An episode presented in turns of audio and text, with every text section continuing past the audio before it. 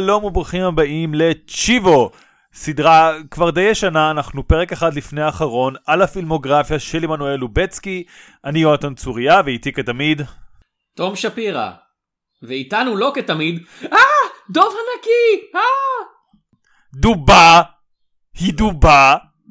היא הייתה דובה, זה היה מאוד מעליב, היא הלכה. דובי גל, אבל בגובה, אבל בגובה שלוש מטר ועם שיניים ותפרים. דובי גל תמיד היה בגובה שלוש מטר עם שיניים ותפרים, אני לא, אני לא מבין. אה, כן, ראיתי, ראיתי את מלך הסלים. כן, אנחנו מדברים על אה, האיש שנולד מחדש, השם בעברית לסרט The Revenant, שנראה לי שאף אחד לא מתייחס אליו בשם בעברית האיש שנולד מחדש.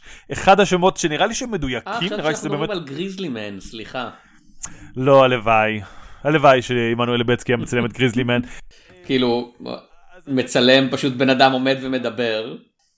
כן, אבל מצלם יפה בן אדם עומד שמדבר. הרבננט אה, הוא הסרט השני ברצף שאנחנו מדברים עליו של אה, אינייריטו. דיברנו על ברדמן לא הפרק הקודם, אז בעצם לא ברצף, אני סתם אמרתי מילים.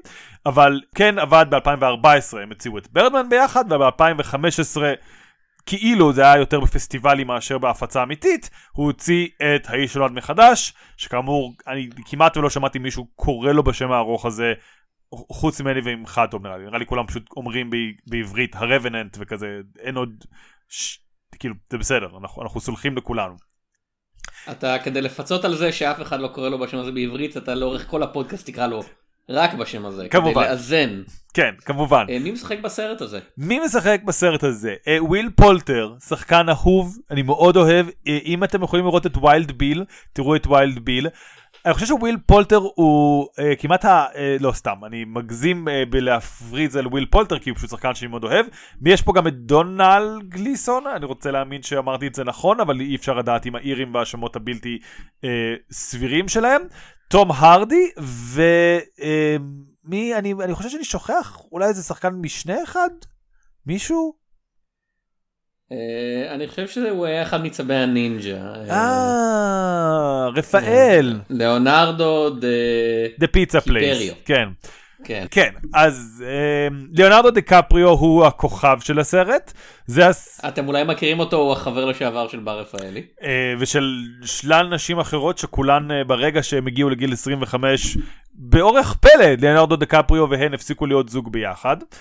אה, דיקפריו הוא, כמו- הוא הכוכב הראשי של הסרט, הסרט הוא לכאורה ביוגרפיה על בן אדם שהיה באמת, יו גלאס, אה, אבל הוא לוקח לעצמו לא מעט חירויות בסיפור שהוא מספר. אוקיי, אז זה ככה. אה, יוגלס הוא בן אדם אמיתי שהיה קיים, אה, עד כמה שאנחנו יודעים, שהיה, אתה יודע, הוא היה צייד, הוא היה סייר, הוא היה... עבד בשביל הצבא האמריקאי במשלחות וכדומה. אה, ואנחנו יודעים שהוא היה קיים, זה בערך מה שאנחנו יודעים. הסיפור שלו הסרט הזה מבוסס, שיוגלס לכאורה הותקף בזמן משלחת על ידי דוב, והושאר למות, ואיכשהו הצליח, אה, למרות שכולם במשלחת אמרו בואנה זהו, גמור, הלך עליו, אה, להישאר בחיים ולזחול מאות קילומטרים כל הדרך הביתה. הסיפור הזה הופיע לראשונה במגזין ספרותי. אז זה כזה, יוגלס היה קיים, מישהו כתב עליו סיפור. הסיפור הזה לאורך השנים כאילו גדל בכל מיני אגדות ומיתוסים, אה, ואז הגענו לסרט של היום, אה, שזה לא הסרט הראשון שנעשה עליו, זה לא ההופעה הראשונה שלו, של יוגלס כדמות, הוא היה בסדרות טלוויזיה וכדומה. והגענו לסרט הזה שכאמור מבוסס על המיתוס של האגדה, של הסיפור, של הידיעה, של החדשה, של בן אדם אמיתי שהיה קיים. כן, אה, אנחנו כאמור, כמו תמיד אתם צריכים כבר לדעת, יש ספוילרים, למרות שזה סרט שהוא די חד כיווני אני אגיד את זה, כלומר זה לא סרט יום, כאילו הש... השם שלו הוא הספוילר הכי טוב, השם שלו בעברית זה הספוילר הכי טוב שיכול להיות. כן. אמ, וזה סרט שיצא ודי איך שהוא יצא הוא התקבל במחלוקת דעות נקרא לזה. אמ, אני חושב שהדבר היחידי שכולם מסכימים עליו זה שזה סרט שנראה מדהים. ובאמת, אני הייתי, אני, אני זוכר את עצמי בפרקים הקודמים ואני התלוננתי על לוב, לובצקי פה ושם אין ספק עכשיו גם כשראיתי כאילו את הכל ברצף, האיש שנולד מחדש זה העבודה הכי טובה של עמנואל לובצקי בקלות. מבחינתי. אה, וזה כאילו מוגזם שיש לו שלושה אוסקרים, אבל זה האוסקר הכי מוצדק שהיה לו מבין השלושה מבחינתי. כאילו זה כזה, אפשר היה לתת לו שלושה אוסקרים על צילום רק על הסרט כן, הזה. כן, חד משמעית. זה, זה כזה, זה, זה כמו שאתה עושה, אתה יודע, מהלך מאוד יפה במשחק מחשב ואתה מקבל בונוס כאילו, זה כזה כן. up, אז הוא כזה, לא, תן לו two up, כאילו, אין, אין. אין. הסרט הזה הוא באמת יפה באופן מגוחך, כאילו, מ...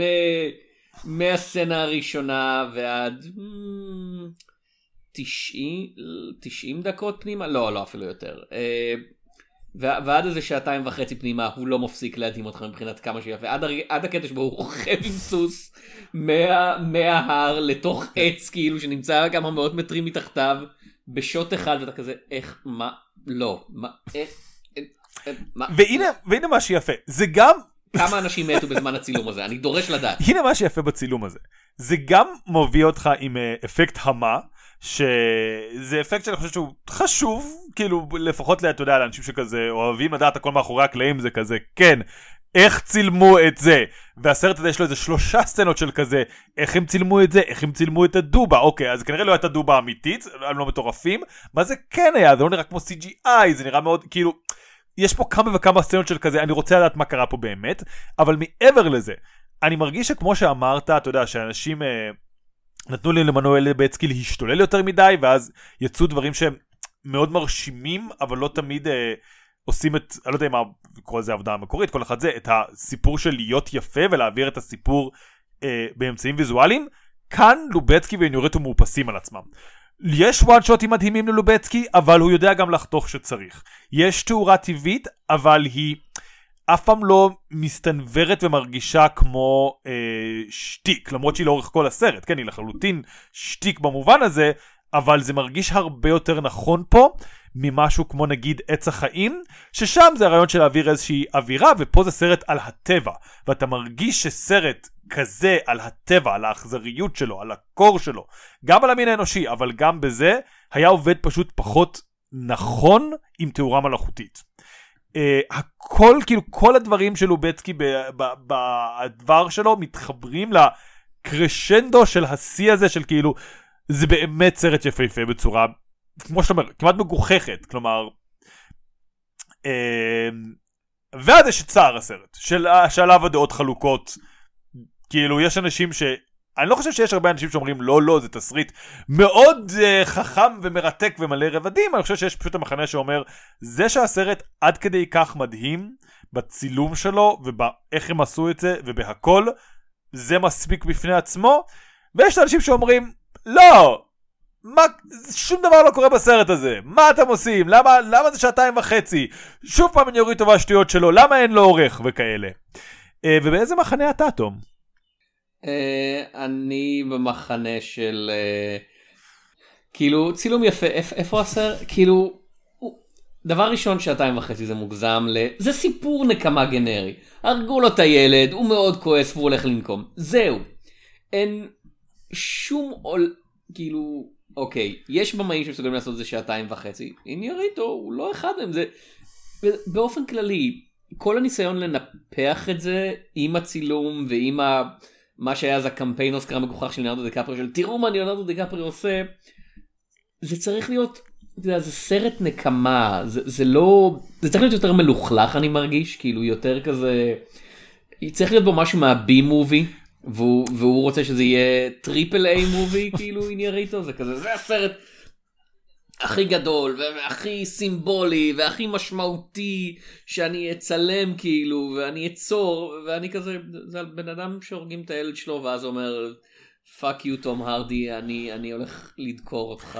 אז אה, אני אגיד לך מה, ב... אני חושב שהדעה שלי קצת יותר חיובית, אבל כמו כוח משיכה, הבעיה הכי גדולה של הסרט הזה היא הסרט הכל אבוד. כי אני מסכים איתך שסיפור הנקמה פה הוא כמעט לא מפותח. הרי, אוקיי, יש לך את החצי שעה הראשונה, עוד לפני הנקמה, חצי שעה יפה, כיפית, מאוד מעניינת, יש ויכוחים, אתה רואה גם כאילו שהדמות של תום הרדי עוד לפני כן יש בה משהו, זה לא אתה יודע סתם איזה משאלת מוות שלחלוטין אין שום ביסוס, יש אנטגוניזם בין שתי הדמויות האלה הרבה לפני. אה, ואז מגיע באמת הדובה, ואז מגיע הכסף, ואז הם הולכים. והרבה זמן אתה אומר, אפילו לא קורה שום דבר. הם הולכים בשלג, הוא הולך בשלג, הם הולכים בשלג, הוא הולך בשלג, ויורדת ההבנה שהסרט הזה הוא יותר על הטבע. ואתה יודע, בן אדם מנסה לשרוד כנגד כל הציפיות, כמו שאמרת, הספוילר הכי גדול, האיש שנולד מחדש, יותר מאשר סרט נקמה. כלומר, ליאונרדו דקפריו לאורך כל הסרט, לא, לא, לא לאורך כל הסרט, אבל לאורך רוב הסרט, הוא אפילו לא אומר כזה, אני חייב לחיות כדי לנקום את בני. הוא פשוט גרררר, יש לו את הפרצוף אפילו הטיפשי הזה הרבה מהסרט, כזה גרררר, כשאני מאוד מאוד כועס ואני צריך לעשות דברים מאוד קשים. והוא פשוט גרר את הדרך שלו למשך איזה שעה לפחות עד שהוא מדבר עם מישהו וגם אז זה כזה אינדיאני שאומר לו וואו אתה נראה רע בוא תנוח. אמ, וכאילו אין כמו שאתה אומר סיפור נקמה מאוד גנרי כי לא קורה שום דבר אף פעם בסיפור נקמה הזה. הסרט פשוט מניח בצדק אבל עדיין שברור לנו לחלוטין למה יש סיפור נקמה, אז אין לנו מה לדון בזה, ואתה יודע, זה לא כמו אה, סרטי נקמה בשנים האחרונות, רוכבי הצדק ופיג. אה, וסרטים דרום קוריאנים שכולם מאוד מאוד שיחקו עם המבנים של סרטי נקמה בכל מיני דרכים אה, והראו קצת את ה... אני לא יודע אם לקרוא לזה חוסר מוסר אבל האפסיות שלהם בצורה הרבה יותר ממשית והאיש שנולד מחדש, בגלל שלאורך רוב הסרט הוא לא באמת סרט נקמה, אבל אז בסוף הוא כזה, לא, לא, לא, ברור שאני סרט נקמה, מה זאת אומרת, מה זאת אומרת, מה זאת אומרת, ברור שאני סרט נקמה. ואז הוא עושה שטיקים של סרט נקמה, וככה זה מסתיים, ואתה כזה, אה, אני מניח שזה פשוט היה סרט נקמה. ו... אתה מדבר, כן. כאילו, בחלקים מסוימים של הסרט אתה מרגיש כאילו סקוט אדקינס היה צריך לשחק שם בתפקיד הראשי. וזה בו בו זמן עלבון ומחמאה. כן. של כזה. זה צריך להיות ישר ל-DVD, זה, זה מערבון, פרוטו מערבון אקשן שבו מישהו נלחם מול דוב ואז רודפים אחריו אה, ילידים כועסים ואז, ואז רודפים אחריו אה, צרפתים כועסים ואז הוא נלחם בתום הרדי שאמרתי אה, לך אה, בזמן שדיברנו לפני ההקלטה אה, תום הרדי מה אתה חושב שאתה עושה בסרט הזה? הוא ממלמל, מה זאת אומרת? אני, אני מרחם, אני מרחם על האמריקאים שהולכים לראות סרטים בלי כתוביות, והם צריכים להבין את ה... שלא פה. אה, אני משוכנע שהוא ראה לפני זה את טרו גריט של האחים כהן ואמר, אהה, אם אנשים לא יבינו את מה אני אומר, זה אומר שאני משחק טוב מאוד, שזה בהחלט שיעור שהוא לקח ללב. ולחך אה, ולעוד כמה חלקים אחרים בגוף בשאר הקריירה שלו. כן, אני לא חושב, כאילו, אתה, אתה אומר, אה, אתה יודע, הוא מנסה לחקות את ג'ף ברידג'ס באומץ אמיתי. תום הרדי פשוט לא חושב אי פעם שלמד דיקציה יותר מדי. ודיברנו עליו בברונסון, נראה לי ששם כן יש לו דיקציה סבירה. לא, ראיתי את לג'נד נגיד, לג'נד לא סרט טוב, אבל הוא בהחלט יש לו הרבה, יש לו יותר מדי דיקציה בלג'נד. אה, ג'ף ברידג'ס ואתה יודע מתחתם משחק מישהו את ג'ים ברידג'ר שהוא בן אדם אמיתי ששוב לא בטוח שהיה מעורב בכלל באירוע הזה זה, זה מי שוול פולטר משחק. כן. אבל בכלל אני זוכר שדווקא אה, באות, כשהסרט יצא אנשים אמרו כן הדמות של ליאונרדו דקפריו חד ממדית אבל הדמות של תום הרדי הרבה יותר רב ממדית ואני כזה לא הוא פשוט שמוק מרושע כאילו בלי שום one redeeming quality. הוא גם גזען והוא גם מניאק והוא גם שקרן. זה שלושה כזה... ממדים תום. זה כבר שלושה ממדים. לא, אבל הוא באמת, כזה, אם הוא היה בחור, עוד פעם, אם הדמות נבל שלך, הדמות שליאונרדו דיקפריו רוצה לנקום, היה מישהו כמו וויל פולטר שפשוט השאיר אותו לנפשו, ואמר, שמע, אני מצטער, הצלחתי לשמור עליך, אני מפחד על החיים שלי, אני צריך לברוח. זה היה מעניין, כי זה באמת כזה, מה אתה היית עושה בהקשר הזה? אבל מאחר ומה שהנבל שלנו, הדמות שנגדו נוקמים, זה תום ארדי שפשוט כזה, אה, רצחתי את הבן שלך ועכשיו אני משקר ואני עוזב אותך אפילו שקיבלתי כסף על לשמור עליך, זה מאוד כזה, טוב, אז כן, אני נגדו, הוא שמוק, הוא איש, הוא איש רע גנרי, הוא נבל בלי שום כאילו, את... אין שום סיבה להשאיר אותו בחיים. כן. אני אגיד לך מה אני חושב שאולי הפספוס של הסרט הזה. דיברת על האגדה וכל זה. גם באגדות ובדיווחים ואין לנו מושג מה כן היה לא היה הדמות של תום הרדי שורדת. אה, ויש משהו מעניין בזה שהיא שורדת. מה שמעניין בזה זה קצת המיליטריזם המטורף שם, שכאילו כזה, טוב, אתה בצבא, אני לא אהרוג אותך כי אתה בצבא, אבל אם אתה תצא מהצבא אני אהרוג אותך, וכזה. היא, תום הרדי הופך ברגע, אני לא זוכר, פיץ ג'רלד הופך לבן של כולנו, ומי אני שאהרוג את הבן של כולנו עכשיו שהוא בצבא. זה קצת מטומטם, וזה בטח מאוד אנטי קליימטי, אבל זה היה כן נותן לסרט, כאמור, אני חושב, משהו יותר רחב. ויותר מעניין והופך אותו מיותר לסתם סיפור נקמה. כי אני חושב שגם הסרט מבין שכזה, וואו, זה לא באמת מספק שלואדו דקפריו פשוט הורג את תום הרדי. ואז לכן הסרט מעמיד פנים שהוא לא עושה את זה. כי יש את הסצנה הסופית, הם רבים רבים רבים רבים רבים, ליאונרדו דקפריו מעליו, חונק אותו ואז הוא כזה, יש לו הערה של כזה, אני לא יכול להרוג אותו, אני צריך לתת לאלוהים להרוג אותו. אבל הוא אז הוא לא כאילו קם בהולך ומשאיר אותו להתמודד, אתה יודע, עם השלג והכפור לבד, כמו שנרדו דקפרו היה צריך, ואז היה נותן איזשהו אירוניה ומראה איך נרדו דקפרו מחובר לטבע, אבל תום הרדי שמייצג את הנבלות האנושית לא מצליח, כי הוא יותר מדי חמדן. הוא זורק אותו במרחק עין לאינדיאנים שהורגים אותו בשבילו. וכזה, אוקיי, זה לא נחשב, זה לא אתה נקי מידיים. אם אתה בא לחבר שלך וכזה, היי, אתה יכול להרוג אותו, אתה עדיין הרגת אותו. והסרט משוע מתנהג כאילו זה לא ככה, כאילו החוקים האלה לא תקפים. כי כאילו אם הוא לא ממש הרג אותו בידיים שלו, אז הוא לא באמת הרג אותו. האינדיאנים הרגו אותו, האינדיאנים הם חלק מהטבע, סימן שאלה, או משהו. אני לא זוכר מה הציטוט המדויק שם, אם זה הטבע או אלוהים, אבל כזה, אינדיאנים הם גם בני אדם. אני לא הרגתי אותך, זה עופרת שהיא... שהייתה בכדור שהרגה אותך, ועופרת זה מהטבע, הנה, זה מוות טבעי לגמרי. כן, זה הציטוט אה, הנפלא מהנוסע, אני לא הרגתי אותו, הכדורים והנפילה הרגו אותו. אני יריתי, אני יריתי בו. אדוני השופט, הוא נפל על הסכין שלי 27 פעמים. כן. אמ, אז כאילו, היה יכול להיות יותר הולם, היה יכול להיות יותר הולם, מצחיק ומטופש וחסר הקשר, אם בסוף הסרט היה כזה, הבאתי חברה שתטפל בך ואז הגריזלי תוקפת את תום הרדי במקום. אתה יודע מה? כזה הוא מאכיל אותו, הוא מאכיל אותו לדובי גריזלי. אפילו לא הדובה אבל כן אם הוא היה נשאר ואז היינו שומעים כאילו נהמות של דוב או דוב אחר או דוב כלשהו היה מסתער זה היה מטומטם אבל כל סיפור הנקמה הזה. אני לא יודע, מטומטם זה מאוד קשה, לא איבדתי אף פעם ילד, בטח לא שנרצח לי מול העיניים, אני לא יודע איך הייתי מגיב. אבל מבחינה רגשית אין לסרט הזה באמת שום, לסיפור הזה בסרט הזה, אין שום נופח פרט ל... הוא מאוד כועס כי הרגו לו את הילד, וזה מובן, וזה אנושי, והכל סבבה. אבל כמו שאתה אומר, זה, מר, זה, זה משאלת מוות ארבע או משהו, אוקיי? כאילו זה אפילו לא משאלת מוות הראשון, של כזה יש לו מטרה לנקות את הרחובות, והקטליזור היה זה שרצחו את אשתו ואת הבת שלו או משהו כזה. אה, פה זה פשוט כאילו, אני צריך לנקום במישהו, אני חייב להרביץ למישהו. זה התחושה.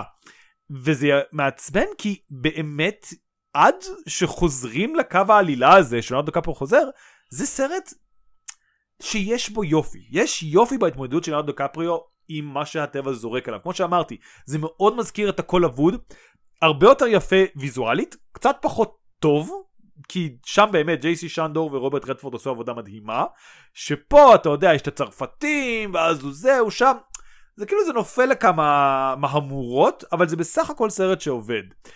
כסרט התמודדות עם הטבע, וזה לא סרט שעובד כסרט נקמה.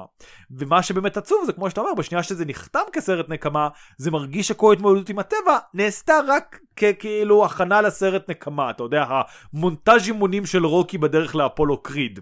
וכזה, לא, זה, זה פחות מעניין. אגב, אני שמח שהזכרת את רוברט רדפורד, כי uh, בשנות ה-70 uh, רוברט רדפורד כיכב uh, בסרט ג'רמיה ג'ונסון, כן. שזה עוד פרוטו מערבון אמריקאי שמבוסס על סיפור אמיתי במובן של היה בן אדם כזה. היה בן אדם בשם ג'רמיה ג'ונסון וכמו יוגלס, כמו היה כזה איש הרים וצייד ופרוותן וכאלה דברים. שהוא גם סרט נקמה בסופו של דבר, כן? זה מתחיל בכזה, טוב, הנה פשוט פוטרט של החיים שלו, ואז בסוף, בלי הפתעה, כן, הורגים לו את האישה, הורגים לו את הילד או משהו, והוא כזה, אה, אני אנקום בכם. ג'רמי ג'ונסון יותר טוב, למרות שכשאתה רואה אותו אתה כזה, טוב, בטח שבהשוואה לאיש שנולד מחדש, אתה כזה, אתה יודע, הוא מרגיש כמו הרבה פחות ברגע, כי אחד הדברים הנהדרים בצילום של לובצקי ב"דה רבננט", שאתה באמת כזה, אתה מרגיש כל הזמן שאתה בתוך העלילה, בתוך האקשן, בתוך הטבע הענקי הזה, וכשאתה רואה ג'רמיה ג'ונסון אתה כזה, כן זה סרט, זה סרט שנראה מאוד טוב, אבל, אבל זה בבירור כזה סרט, אתה אף פעם לא מרגיש את ההתרגשות הזאת, אבל ג'רמיה ג'ונסון כיצירה במכלול עובדת יותר טוב. כי כן לדמות שלו יש יותר נפח, הוא לא סתם מישהו שכל הזמן כזה גר וכאילו הוא בן אדם, הוא שמח ואז הוא עצוב והוא רוצה את זה והוא, והוא מגיע לזה והדמות של נרדו דיקפריו היא פשוט כזה היא שום כלום. כאילו אין לו דמות כאילו ויש סרטים שבהם זה יכול לעבוד. כאמור אם סקוט אדקינס היה משחק אותו הוא היה פשוט הוא היה פשוט כלי רכב של עלילה להעביר את הנקמה זה היה עובד אבל הסרט כל הזמן מתעקש כאילו לכוון אותך לאיזושהי תחושה של גדולה וכאמור כזה האדם מול הטבע או איזה ניסיון מאוד מאוד כמעט מביך כאילו לעשות ביקורת על התפשטות הקפיטליזם האמריקאי והדרך שבה הוא משמיד את הילידים שכבר גרים שם אתה יודע הם, הם הורגים ולוקחים את הפרוות ואין לזה שום צורך אבל הם עושים את זה כי הכסף ואז הצבא יבוא בסוף אנחנו יודעים טרגדיה כל הילידים האלה שנלחמים על השטח יהרגו על ידי הצבא בסופו של דבר או יגורשו משם. אבל זה כזה כן אוקיי אמרת את הדברים האלה ומה. אמרת אותם כדי להגיד אותם אין אין שום דבר מעניין באיך שאתה מציג את זה. יש גם איזה דיון מאוד מבחינה כן, סיפורית. יש גם איזה דיון לא לחלוטין ברור על אמונה גם אני באיפשהו שם וכזה מה האדם באמונה. זה מאוד מאוד אתה יודע עכשיו שכאילו ראיתי את ברדמן שוב פעם וזה וראיתי את ברדמן לאחרונה זה מאוד מאוד אינייריטוי כאילו באמת זה מאוד מרגיש שכזה. אמ, אני חושב שדיברנו על האחים כהן וספילברג בפרק של קרוב ולשרוף שמצלמים כאילו אתה יודע באים ופשוט כזה מבינים איך לצלם בצורה כמעט אינטואיטיבית ולא שכלתנית. ככה זה גם אינייריטו אבל זה עובד לו פחות טוב לי ונראה לי לעוד הרבה אנשים אה, כאילו יש איזה מאוד משהו מהמותן שהוא שולף פה. כאילו זה מאוד מרגיש שכזה כן וזה וזה וזה וזה מגניב וזה ו... כאילו אני בטוח שיש גם רבדים אינטלקטואליים ברדמן אתה יודע עם כל האין ספור ציטוטים שלו ואני בטוח שגם פה יש אה, מחוות לטרקובסקי ומה שלא יהיה אבל בסופו של דבר זה מרגיש מאוד סרט יצרי ורגשי אה, ואני חושב שזה כמעט היה עובד יותר טוב אם באמת זה לא היה שעתיים וחצי של סרט שזה זמן מגוחך לסרט להיות בו. אני רוצה רגע לדבר על אונרדו דה קפריו.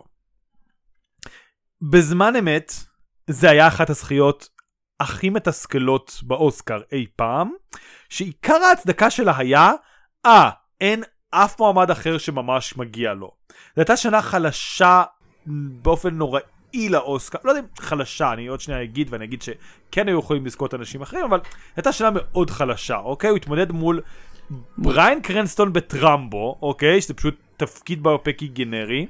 מול זה זה סרט רע כן, כן מאוד אה, מול סטיב מול אה, אדי רדמיין בנערה הדנית שזה שוב לא סרט רע אבל בטח לא סרט טוב. אה, זה מסוג הדברים שכבר שנתיים אחרי זה הנערה הדנית אמרו. אה, אה, אולי לא אנחנו צריכים לעשות את זה כשמגיע לשחקנים שמשחקים דמויות טרנסג'נדריות אולי כן לא נראה לי שזה הסרט שממש שבר את זה וכזה די לא אנחנו לא יכולים שאדי רדמיין יהיה די נו תשיגו כאילו משהו כזה. אה, ואז אה, השני שחקנים האחרים היה מייקל פסבנדר בסטיב ג'ובס שזה גם ביופיק אבל יותר מעניין ומייקל פסבנדר עושה שם עבודה לא רעה בכלל ומט דיימון על להציל את מרק ווטני שזה אין ספק ההופעה הכי כיפית ואם הוא היה זוכה זה היה מטורלל אבל אני מבין למה לא כאילו זה קומדיית קומדיית קצת אקשן מדע בחלל כאילו אני מבין למה זה לא זכה זה הוא מאוד טוב בסרט הזה מגיע לו שבחים אני מקבל את זה שהוא אף לא היה איום אמיתי על דקפריו. Hmm. אה, בוא נראה זה האוסקר של אה, 2016. מי היה צריך להיות מועמד לדעתך באותה שנה כאילו מי מי, מי התעלמו שלא אז אני אחשוב על זה בזמן שאני רגע מדבר על לנרדו דקפריו ומה אני אחר כך אוקיי. זה. אז זה היה זכייה כאמור מאוד מעצבנת, מסע היח"צ, כמו שהזכרת בעצמך, היה מאוד כזה, הוא, הוא באמת זחל בשלג, והוא, והוא אכל דברים שהוא לא אוהב לאכול, כי הוא צמחוני, אבל הוא היה מוכן לאכול זה, וכזה, אז זאת אומרת, אה, אכלת מה שאתה לא אוהב לאכול, זה, זה, זה הקמפיין אוסקר שלך, כאילו, מה עם דמות, מה עם משחק? זה אשכרה לא משחק בשלב הזה, אם אתה עושה את הכל, זה פשוט... פסבדו סרט תיעודי, למה האיש מגריזלימן לא זכה באוסקר, אם ככה אנחנו שופטים כי דברים. אם עושים את זה ככה, אז תום קרוז היה צריך לזכות. כן. כי זה השנה שבו הוא נתלה על מטוס. ואז זהו, ואז כאילו עכשיו שצפיתי הייתי כזה, וואלה, זו זכייה מגניבה. כאילו אם מורידים את פקטור אלנרדו דקפריו, כן? ואני בטוח שעוד 20 ו-30 שנה אנשים לא יזכרו כמה ליאונרדו דקפריו היה נואש, כמה זה היה מם, והם רק יראו את הסרט, הם יגידו, בואנה, האוסקרים נתנו סוף סוף אוסקר לסרט הפעלולן הטוב ביותר, כאילו, כי זה מה שזה, זה המון פעלולים, המון grunting, וכזה, אוקיי, מגניב שהאוסקר מכירים בהופעות כאלה כהופעות הטובות ביותר. זה באמת מבחינתי כלומר בשנייה שאני מצליח לנתק את ההקשר הזמני של כזה די אוסקר די לתת די לנרטיב זה זכייה מגניבה לסרט שבז'אנר שהם הוא מאוד יפה ומורכב אז אוקיי ברור למה הם החליטו לתת לו הפעם אבל בסך הכל זאת זכייה מאוד לא ברורה מאליה. אמ, אז כאילו במרחק הזמן יש משהו מגניב בזה שהסרט הזה כן הצליח להביא לזה, כאילו, הקמפיין ואיניוריטו ולובצקי וכל זה שזה יסתכם בזכייה של דקפריו, זה כמו שאתה אומר, זה קצת כמו שסקוט אדקינס היה זוכה באוסקר, אבל פשוט בגלל שלונרדו דקפריו אז כזה, אה, קודם כל זה לא, מתייחסים על זה אחרת. וזה מגניב אם סקוט אדקינס היה זוכה באוסקר, או לפחות היה מאוד לא צפוי. כאילו אם הייתי מקבל את זה אם זה היה מסתיים בזה שנאו דיקפריו אחרי שהוא הורג אותו אומר איזה משהו שנון. אוקיי, אתה אומר, היה חסר לך פאנצ' ליין, זה מה שהיה חסר לך. כן זה כזה הוא מאכיל אותו לדובים שאמרנו שמופיעים פה ואז הוא אומר that was barely a vengeance או you're in trouble now. אמ, שאלת אותי מי אני חושב היה צריך אה, כן להיות מועמד, אני יודע, לא חושב שזה הנושא של הזה, אבל אה, אני חושב שמישהו ממכונת הכסף, מ-The Big Short, כלומר סטיב קרל מדהים, אני חושב שהוא העמיד אותו בסוף לתפקיד משנה, או פשוט דילגו עליו, מה שחבל, כי הוא, כאילו, יש לו את כל הזעם שהסרט הזה צריך, זה סרט זועם כל כך מכונת הכסף, וסטיב קרל מתעל את הזעם הזה בדמות שלו. Uh, אני חושב שלא הייתי מתנגד לקורט ראסל בבון טומהוק למרות שמן הסתם לא, לא דבר שהיה קורה בשום צורה. אנטון ילצ'ין בחדר חזרות גם כן עושה תפקיד שוב תפקיד אקשן אבל תפקיד נהדר של אקשן ואו ג'סי אייזנברג או ג'ייסון סיגל uh, למרות מה שאנחנו יודעים בימינו על דיוויד פוסטר וולס בסוף הסיור זה סרט שמאוד מאוד חמק מתחת לרדאר בייחוד כי זה סרט של עונת פרסים ואז הוא לא כל כך זכה בפרסים אז כולם היו כזה מה זה היה סרט? אה, שכחתי מזה. אה, אבל שניהם ממש טובים שם ו- וכל הכבוד להם מאוד. זה, זה כן. אה, אגב מערבונים של 2015 אה, זה גם השנה של The Hateful Eight. כן למרות שכן. ומה אה סמואל אל ג'קסון. שסמואל אל ג'קסון עושה שם רק בשביל סצנת הנאום. כן כאילו. אני חושב שבכל אוסקר הוא היה מועמד למשנה אבל אם אתה שם לי אותו בשחקן ראשי אני איתך כל הדרך. אגב זו שנה מאוד טובה לאיתי טירן אבל כזה בסרטים ישראלים ופולנים אין לי ציפיות שהם יעמידו את אה, איתי טירן לעובדה המדהימה שלו בדיבוק הפולני. אה, מי שלא ראה סרט אימה אבל מאוד אימה דלה כזה אה, מדהים אה, וגם ביורד למעלה שקצת יותר זכה למקום בארץ אז אני לא צריך לאמץ עליו באותו זה. אה ואם אנחנו בשחקנים טובים בשנת 2015 מסתבר שזה הפודקאסט עכשיו. אה, ש- יש לו שם דיברתי עליו לאחרונה כריסטופר אבוט בג'יימס ווייט. סרט אינדי קטנטן הוא עושה בו תפקיד מדהים לדעתי הוא היה מועמד או אולי אפילו זכה באינדי ספיריט אה, וזה היה התפקיד שהייתי כזה אה אוקיי כריסטופר אבוט אני רוצה לראות כל דבר שהוא עושה אה, מסוג התפקידים האלה. אה, וזה גם השנה של סלואו ווסט בכלל זה שנה טובה למערבונים. בייחוד אם מחשיבים את מקס הזוהה מערבון ואפשר אני מרגיש שאפשר. אה, כן. אז כן אני זה אנחנו חוזרים למשהו שאנחנו שאני לפחות שוב ושוב אומר על לובצקי של כזה לא משנה כמה הוא טוב זה נראה כאילו עדיין לא מצא מישהו שהוא בסינרגיה מוחלטת איתו מבחינת צילום מבחינת אוקיי אני אעשה את הדבר הכי טוב שאני יכול לעשות אה, עם הסרט הזה, אבל אין סינרגיה מלאה בינו לבין הסרט, וזה לא אשמתו. עוד פעם, במקרה של רבננט, זה לא אשמתו, זה הוא עושה את מה שהוא עושה, ושאר הסרט, הבמאי, השחקנים, הפס... כאילו הכל, מתאמצים ל- ל- ל- להיות איתו כאילו, לעמוד בקצב שלו. זה כזה, זה מרוץ שליחים שאתה יודע, זה כזה, המתחרה הראשון זה אני, והמתחרה השלישי זה אתה, ובאמצע זה יוסיין בולט כזה, זה בין שנינו, ואנחנו כזה, טוב, די ברור מי נושא את משקל הקבוצה כאילו על כתפיו. אמ, כן, שוב, אני, אני כן חושב שיש סינרגיה מסוימת, כמו שאמרתי בהתחלה, בנושא של כאילו, הפעם הצילום מרגיש מאוד קשור. ברדמן, אתה יודע, זה מרגיש כמו טריק מאוד מגניב, השוט היחיד, אבל לא, אין סיבה אמיתית שזה יהיה דווקא בשוט אחיד. אה, ופה אתה מרגיש, כן, יש סיבה למה זה יהיה ככה, אה, זה כן מתאים לתמות של הסרט. הסרט לא עומד בקצב. כאילו, אני מבין סינרגיה במובן הזה של כאילו, כן, סרט ברמה של לובצקי, אני לא בטוח ש... אני לא בטוח שיש, וזה מעניין כי אתה רואה באמת שבמאים מעניינים לא אצו רצו אחרי לובצקי, יכול להיות שהם כן, אני לא יודע. אבל לובצקי אז לא נאות להם. אז או שלובצקי מאוד בררן, והוא אוהב דווקא את ה... אתה יודע, הבמאים שנותנים מקום מיוחד לו, אבל אז אנחנו רואים, אתה יודע, שהוא לא עבד עם קוארון ברומא, והוא לא עבד עם אה, איניוריטו בברדו, אז כאילו גם עם החברים שלו נראה שיש איזו התרחקות בשנים האחרונות, למרות, אגב- אתה יודע, הם עושים סדרה ביחד, כן. אגב, עוד לא אה, ראיתי את ברדו, אתה אמרת שזה הסרט החביב עליך של איניוריטו, לא? כן. וזה חבל לי, זה מסוג הסרטים האלה שהתחלתי לשים אותם כי זה בנטפליקס אה, ואני כן. כזה, זה היה צריך להיות בקולנוע, כאילו הייתי צריך זה- לראות את זה בלב או משהו, קשה וואי, לי ת- להתרכז בזה.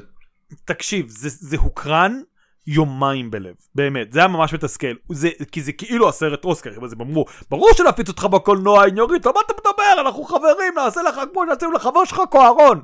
אוקיי, מגיע, השבוע שהוא יוצא, אני מסתכל בלב, הם אומרים כן, יש חמש הקרנות, יש גם הקרנה בלב סמדר, בירושלים, איפה שאני גר, אה, נהדר, אני אבוא בלב סמדר, שזה זה. אוקיי, בא ביום חמישי, או יום לפני לבדוק, הקרנה נעלמה. חצי מהקרנות של הסרט הזה מתות, פשוט צמצמו את זה לכזה שלוש הקרנות בלב, וזהו, והסרט נעלם. אף אחד לא שמע עליו יותר מאז. וזה מטורף בעיניי, כי...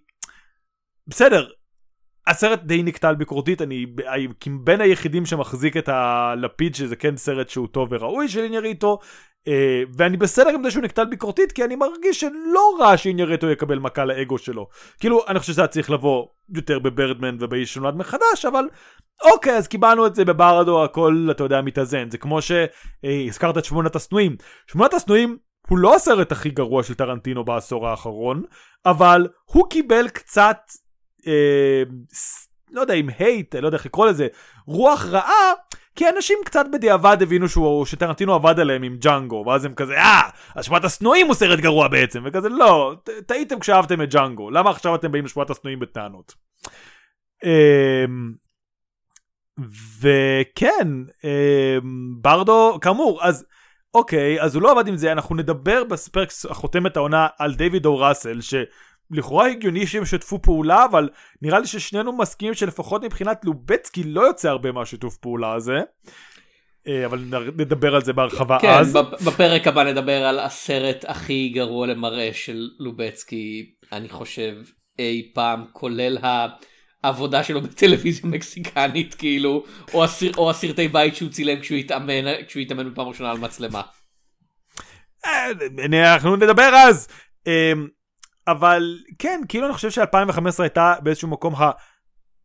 אה, הסוף של פסטיבל הלובצקי, הלובצקי נסאנס, ואז הוא די פרש, אני לא זוכר אם הוא כן עשה סרטים למאליק, לא, כי גם עם מלק, גם מאליק הפסיק לעבוד איתו. יכול להיות שהוא רצה פשוט חופש, והוא לקח כמה שנים חופש, ועכשיו שהוא חוזר, אני, כאילו כן, אני לא יודע מי הייתי רוצה שיעבוד עם לובצקי. זה, זה הנקודה שאני אומר.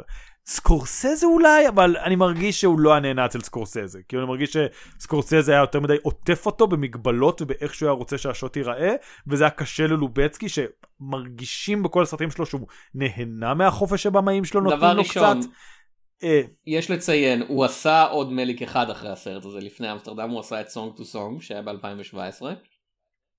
כן, נכון. אבל אחרי זה מצטער. כן, באמת חמש שנים הפסקה בין זה לבין אמסטרדם, וזה קצת כזה, אה, ספוילרים לפרק הבא, אתה רואה את אמסטרדם ואתה כזה, מה, מה קרה פה? לאיפה... אה, זה, אתה חייב להניח שהבמאי כאילו אחראי לזה שהוא כזה אמר לו לא תצלם ככה באופן ספציפי כי אין שום דרך שבה מישהו כזה מקצוען אתה יודע יצלם סרט בצורה כזאת זה פשוט מאוד מוזר. אה, כן. אבל אוקיי. דיברנו אחד הדברים שהזכרנו בפרקים קודמים שזה באמת המעלה העיקרית של הסרט. אחד הדברים שלובצקי מאוד מאוד טוב בו זה לתפוס את האדם בסביבה.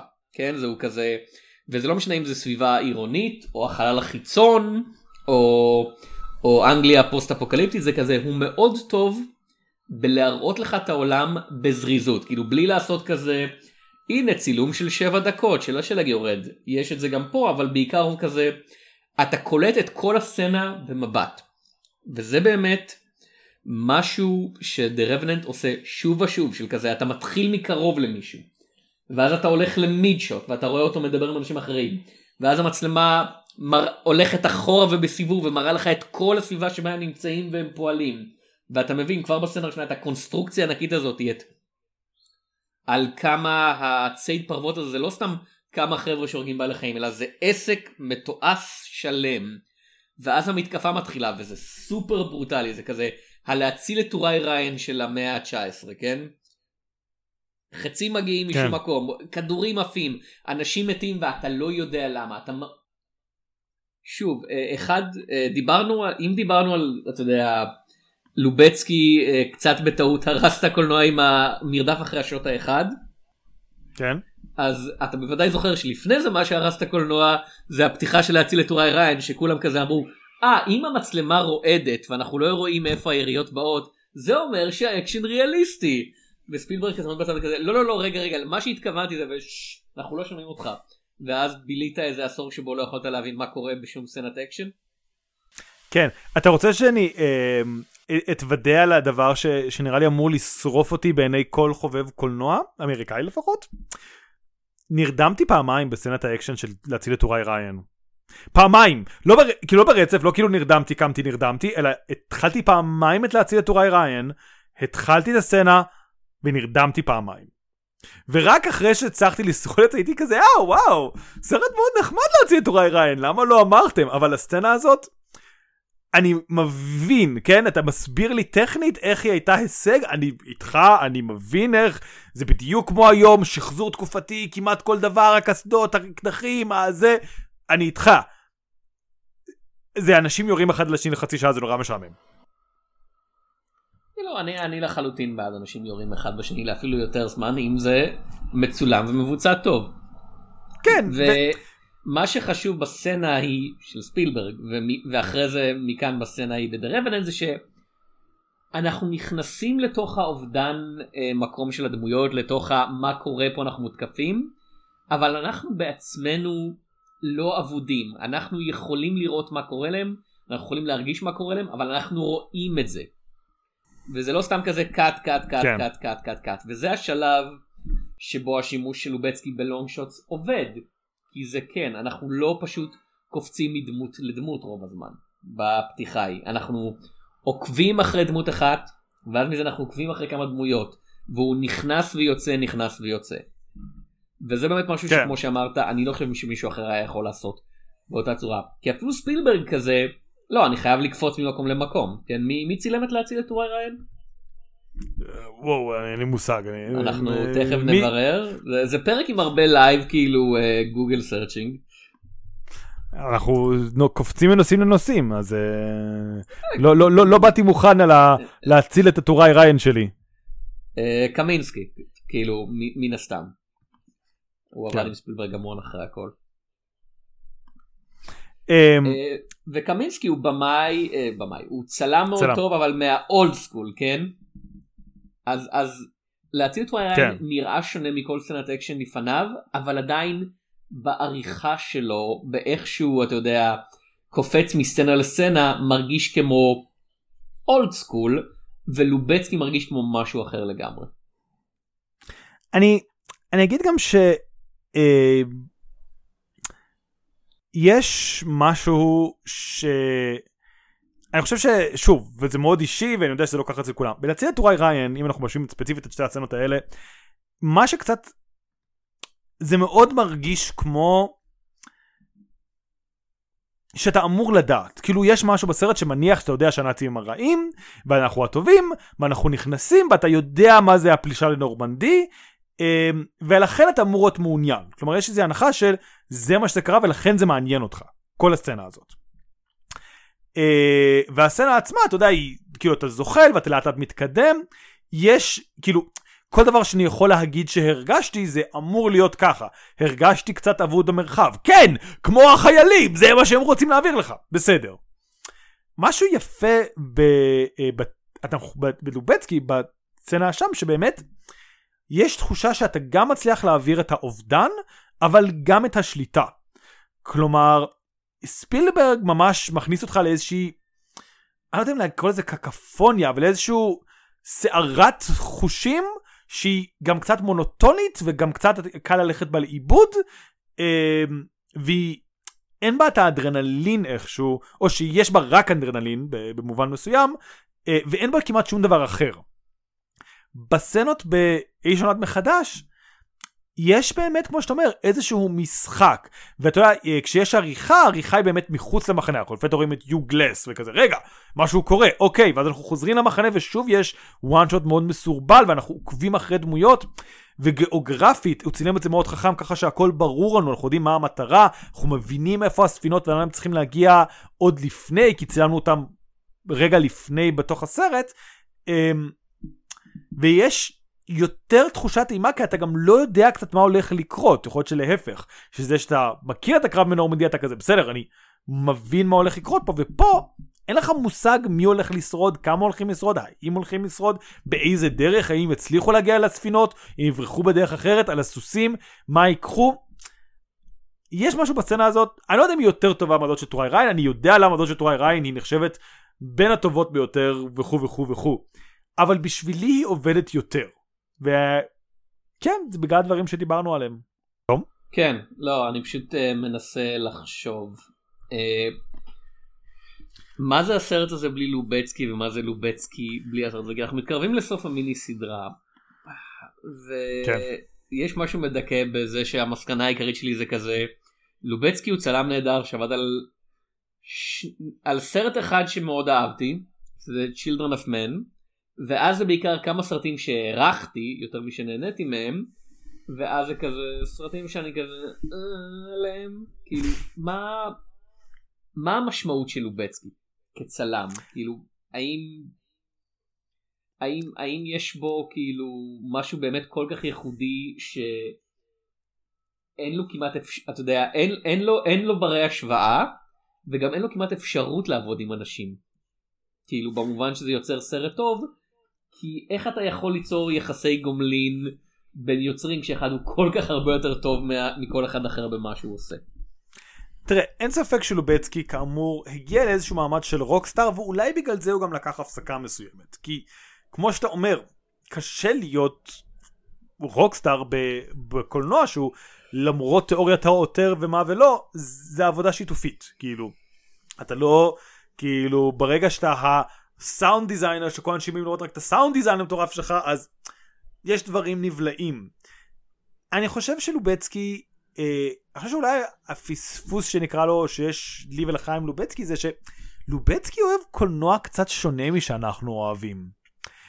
אה, ואתה יודע והוא יותר אוהב את טרנס מליק ואנחנו לא כל כך אוהבים את טרנס מליק והוא יותר אוהב אה, וכאילו כן יש לו מקום שאוהב סרטים ז'אנריסטיים אבל הם תמיד קצת דלים מדי, כאילו הוא מתמס... כאילו הם הולכים על איזשהו מקום ריקוד כמו שאמרנו גם ברבע, גם בישנות מחדש, גם בכוח משיכה, שזה מצד אחד לכאורה הכל מאוד פשוט ובלי מילים, אבל מצד שני הם מוסיפים מילים והמילים שמוסיפים רק גורעים מהסרט, כלומר פה כל סיפור הנקמה, אצל כוח משיכה כל הסיפור עם הלידה מחדש, כאילו היינו מעדיפים משהו יותר, נראה לי, פשוט בשני המקרים, ולא סרט שמנסה ב... כמעט בכוח להיות עם יותר רבדים ויותר ניואנסים ויותר מטאפורות, ולובצקי מאוד בקטע של המטאפורות, הוא, מת- הוא מת על לצלם אנשים מרחפים. נראה לי, וזה אגב נכון, שזה סרט חמישי ברצף, שיש אנשים מרחפים בזה שלו. כאילו, עץ החיים, כוח משיכה, ברדמן, ימים אחרונים במדבר ועכשיו זה. לובצקי מאוהב, היה, היה שלב שכאילו, הוא לא יכל, לא יכל לא לעשות סרטים, אין בו מישהו אחד מרחף, זה היה בחוזה שלו. בכמה מהסרטים האלה אנשים מתים ונולדים מחדש? כי פה מישהו מת ונולד מחדש, זה בשם הסרט. אה, כן. ספוילר לסיפור יש שבימים האחרונים במדבר מישהו מת ונולד מחדש. אה, יש מוות רגשי מטאפורית. ולידה מחדש בגרביטי, ויש כן. משהו בערך דומה בברדמן, הוא פשוט כזה... כמה הוא נוצרי כאילו? יכול להיות שמאוד, וכאמור אני חושב שזה אולי באמת סוג הסיפורים שאנחנו פחות מתחברים אליהם, אבל אני חושב שאם היית בקטע של לובצקי באופן, אה, אתה יודע, מעבר רק ל... אני חושב שהוא צלם מאוד טוב, אני חושב שכמעט כולם מסכימים שהוא צלם מאוד טוב, למרות ש... ואני יודע שאני יוצאתי את הסדרה. אני צריך להגיד למען זה, אני חושב שרוג'ר דיקנס צלם יותר טוב. כאילו תכריזי על פרויקט החדש של רוג'ר דיקנס בלי שום דבר אחר ועל הפרויקט החדש של לובצקי אני, אני לא יודע למה אני יותר אסתקרן, אבל אני אניח שזה של דיקנס יהיה יותר טוב, ולו רק, כמו שאנחנו אומרים, שלדיקנס יש בחירת פרויקטים יותר טובה, או כן, לפחות מי יותר נהנה אחר. ממנה. אני לא חושב שכזה, ו- ואני לא, עוד פעם, אני לא צלם, אתה לא צלם. כן. אם היו אומרים לי יש סרט חדש שרוג'ר דיקנס מצלם הייתי שואל אוקיי אבל מי הבמאי התס... מי התסריטאי מי השחקנים. לא היה קופץ לי עניין אוטומטית והסיבה שדיברנו הכרזנו על המיני סדרה הזאת שרצינו לעשות אותה. זה כזה כשאתה אומר עמנואל לובצקי אפילו אם הבמאי הוא מישהו שאתה לא סובל אתה אתה אומר כבר כשאומרים לך זה סרט חדש של עמנואל לובצקי אתה אומר אה מעניין. כי הסיבה שאם דיקנס אתה יודע אי אפשר למדוד איך הוא צלם אבל אבל הסיבה שאתה אומר שדיקנס לדעתך צלם יותר טוב זה כי כמו שאמרת הוא פשוט בוחר פרויקטים שלדעתנו הם טובים יותר. וגם זה זה לא כזה רק. אם נסתכל על כל הפילמוגרפיה שלו. אתה יודע, הוא עובד הרבה זמן אני בטוח שיש נפילות כאילו. כן, בסדר, הוא עשה גם את ספקטר, או אולי עשה את ספקטר, אני לא רוצה להגיד סתם, אבל אה, כאילו, דומה זה- ספקטר. זה ספקטר כמטאפורה. כן ספ- ספקטר זה באמת סרט לא טוב במיוחד. אה, אה, אבל הוא לא, עשה את. סקייפול שזה הבונד שנראה יותר טוב. לא לא סרט כן. שאני הכי אוהב אבל הוא בהחלט סרט שנראה טוב. אבל אה, לא, אני רוצה רגע אה, להרחיב על הבחירה שלי. הוא עושה את The Goldfinch, שלא זוכר איך קראו לזה בעברית, שאף אחד לא זכר. אה, לא, אני רוצה רגע להרחיב על אה, רוג'ר דיקינס, ולמה בחרתי בו. אני באמת חושב שרוג'ר דיקינס, יכול להיות שכמו שאתה אומר יש משהו רוקסטארי בעמנואל לובצקי, והיה אפשר להגיד לי מחר, עמנואל לובצקי עושה סרט עם הבמאי החדש, מיקי כהן והייתי אומר וואו אני לא יודע מי זה מיקי כהן אבל אני אראה את הסרט הזה ואם רוג'ר דיקינס זה הסרט עם הוא יעשה סרט, סרט עם מיקי כהן הייתי אומר אה, בוא נראה מה הביקורות יגידו אוקיי כאילו סטטיסטית רוג'ר דווקא השם הזה כזה סטטיסטית שרוג'ר דיקינס עובד עם אנשים ששם המשפחה שלהם הוא כהן זה יוצא נהדר. אבל מיקי מיקי לא ג'ואל ולא איתן אוקיי מיקי כן. אמ, אבל אמ, מסתבר שרוג'ר דיקנס צילם את רנגו ויש לי כמה שאלות איך זה עובד. אמ, אבל לא, אני חושב שהסרטים של רוג'ר דיקנס, אני לא יודע מה המילה שאני מחפש, ברור שיש אלה של עמנואל ליבצקי יפים יותר, אבל אלה של רוג'ר דיקנס נכונים יותר. אני לא יודע איך לתאר את זה. הצילום באסירים נגיד, אחד הסרטים שהוא אה, עשה עם וילנב, הוא צילום מבריק. הצילום שם בתאורה, הדרך שבה הם עושים אה, משקף את הנפש. כמו שאתה אומר, לובצקי יודע לתאר את האדם בסביבה. דיקנס יודע להוציא את הנפש של האנשים אה, דרך הצילום שלו. אה, ובבלייד ראנר 2049 זה בכלל בא לידי ביטוי ב... אתה יודע, במדבריות שמצליחה באיך שהוא תופס אותה, אה, במשחקי תאורה שלו, לעשות שם דברים שהם מדהימים. כלומר, כי מצ... אפשר להגיד אפילו שיש בו איזשהו מקום משהו הופכי בהם. לובצקי הוא מאסטר האור הטבעי, ותן לו אור טבעי והוא, אתה יודע, יכול לתת לך פריימים לא מהעולם הזה. רוג'ר דיקינס מבריק עם אור מלאכותי. הוא מבריק עם אורות ניאון בצורה שכאילו, אני בטוח שניקולס וינדינג רפן כל יום מתקשר אליו, והוא פשוט מסנן אותו. אה, הוא מבריק כאמור עם אסירים, שיש שם משחקי של אור וחושך של כאילו, זה לא ניאו נואר הסרט, אבל זה יאה לניאו נואר, והוא היה יכול להשתלב גם בטח בתקופת הנואר וזה, וגם כשהוא עושה סרט one shot, הוא כאילו, אתה יודע, מרים אצבעות משולשות ללובצקי ומה שהוא עשה בברדמן, ו-1917 הוא הישג גם בתאורה אגב המלאכותית שלו, כי לדעתי המלאכותה, התאורה ב-1917 היא לא טבעית, אבל אפשר לתקן אותי אם אני טועה, אני לא מבין כלום בתאורה. אמ, אבל גם שם יש משהו שהוא כזה, אה, אתה עושה סרט בוואן שוט על מישהו שעושה תיאטרון? חמוד. אני הולך לעשות את זה במלחמה. עכשיו, צריך לציין, גם שם אני חושב שההישג הכי גדול של 1917 זה לא הצילום, כמו התפאורה, כי ליצות את כל התפאורה הזאת ככה של דיקנס יכול לעבור בינה, זה פסיכי בעיניי הרבה יותר מלהחזיק את המצלמה הסטטית למשך כל הזמן הזה. אמ, אבל יש משהו בוואן שוט של 1917 שעובד לי יותר טוב, הוא עובד לי יותר נכון, הוא יותר מכניס אותי לתוך הדמות האלמונית, שאני לא זוכר מי שיחק אותה, אני מצטער מאוד השחקן, אני חושב שאני אפילו אוהב אותך, אני פשוט מצטער, ברחת לי מהראש. אמ, וכן, ואני מעדיף לראות, אני לא יודע אם אני מעדיף לראות, כאמור, אני חושב שאם זה היה וידאו ארט, שוטים מהבית של לובצקי מול שוטים מהבית של דיקנס, אולי היית חושב שאלה של לובצקי יותר יופים.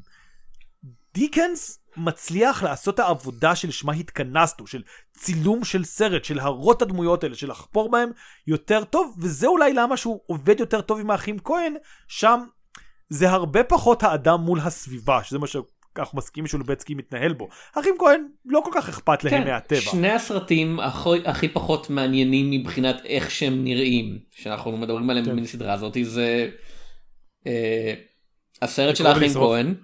כן, לקרוא ולשרוף. ואמסטרדם ושניהם אנחנו עוד לא דנים עליו נדון עליו בעתיד כן לא כן אבל אבל כבר ראינו אותו לפני זה והם כזה כשהוא פשוט יושב ומצלם אנשים מדברים אתה יודע זה כזה אין שם את הפלאש הזה אה, כשלובצקי כן. עושה את זה ודיקנס כן יכול לגרום לזה לעבוד לא יודע אולי אולי פשוט דיקנס הוא במאי אה, במאי הוא צלם מלאכותי יותר טוב שהוא כזה הוא בא אליך כבר מראש של זווית של כזה. טוב זה סרט זה לא אמיתי כן הסרטים של האחים כהן הם מאוד מלאכותיים אחרי הכל. כן. Uh, והוא אומר זה לא טבעי בוא נעבוד עם איך אפשר לעשות זה מעניין. ואצל לובצקי הנטייה הטבעית היא בוא ניקח את זה כמה שיותר קרוב למציאות כן בוא נהפוך את זה ליותר ויותר יותר אמיתי מאמיתי. ואתה לא כן. יכול לעשות זה עם משהו כמו האחים כהן ובמיוחד אתה יכול לעשות זה עם משהו כמו אמסטרדם ספוילרים לפרק הבא. Uh, חד משמעית כן. אמ, טוב, אה, אני מרגיש שזה כמעט היה, אה, כאילו הפכנו את הפרק הזה למיני פרק סיכום. אז אה, לפני שנהפוך אותו לחלוטין לפרק סיכום, האם יש לך משהו אחרון להגיד על האיש שנולד מחדש? באמת, כזה, אתם מוזמנים לראות אותו. אם הוא על מסך גדול ולא ראיתם אותו לפני זה, אני חושב שמומלץ. אבל בהחלט כזה, במרק של השעתיים, מתוך שעתיים וחצי, אם תצאו מהאולם, לא תפסידו כלום. המערכה האחרונה באמת אני מרגיש רק מורידה. אמ, אני חושב שכדאי אם, אם כבר עשיתם שעתיים לא, קחו כן, הפסקה, לא מוסיפה כלום. אה, כן אני יכול את זה. אני אז אני הייתי יונתן צוריה. אני הייתי תום שפירא. תראה בסרטים של לובצקי.